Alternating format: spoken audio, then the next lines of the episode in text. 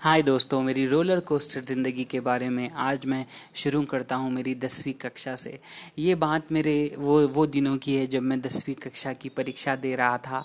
मैं वहाँ पे दसवीं कक्षा दसवीं कक्षा का जब परीक्षा दे रहा था, तब मैंने, मेरा मैथमेटिक्स का एग्ज़ाम था। मैंने मैथमेटिक्स के एग्ज़ाम में ऐसे ऐसे किया कि मेरे पास मेरे को मैथमेटिक्स का मैथमेटिक्स के एक एग्ज़ाम में पाँच मार्क्स लाने थे, पाँच अंक लाने थे तो मैंने क्या किया? बहुत ज़्यादा कन्फ्यूज़न था मैथमेटिक्स में, मैं वीक था तो मैंने क्या किया? पाँच अंक लेके आने के लिए मेरे को पता है कि ये पाँच अंक मेरी ज़िंदगी में बहुत सारे, बहुत ज़्यादा मायने रखेंगे मायने करते हैं।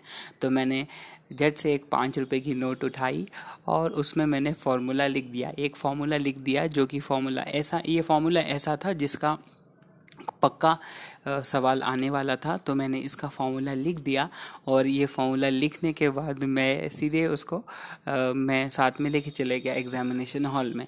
तो मैंने देखा कि क्वेश्चन पेपर में वो आया है तो मैंने फट से वो नोट निकाली और जल्दी जल्दी वो फॉर्मूला डाला और मैंने रिज़ॉल्व कर दिया। बहुत बहुत मज़ा आया मेरे को। तो इसके अलावा देखिए मैं मेरे टेंथ क्लास मेरे मेरे दसवीं कक्षा मेरी दसवीं कक्षा की आ, कक्षा की परीक्षा बहुत ही ज़्यादा एक्साइटिंग थी। पहला तो वो मैथ्स का मैंने जो फॉर्मूला जो मैंने चुराया था फॉर्मूला मतलब जो मैंने चीटिंग की थी।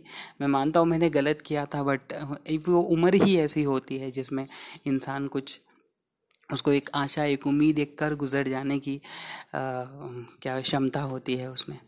और इसके अलावा मैं मेरा और एक इंसिडेंट सुनाना चाहता हूँ दसवीं कक्षा की परीक्षा में।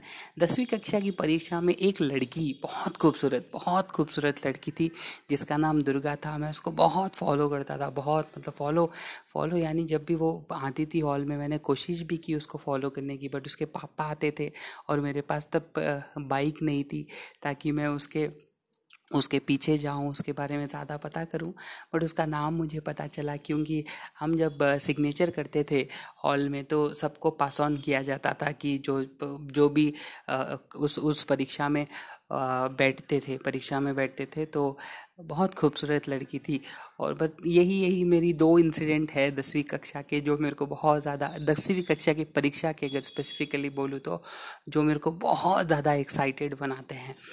तो thank you so much guys for listening to my story. Thank you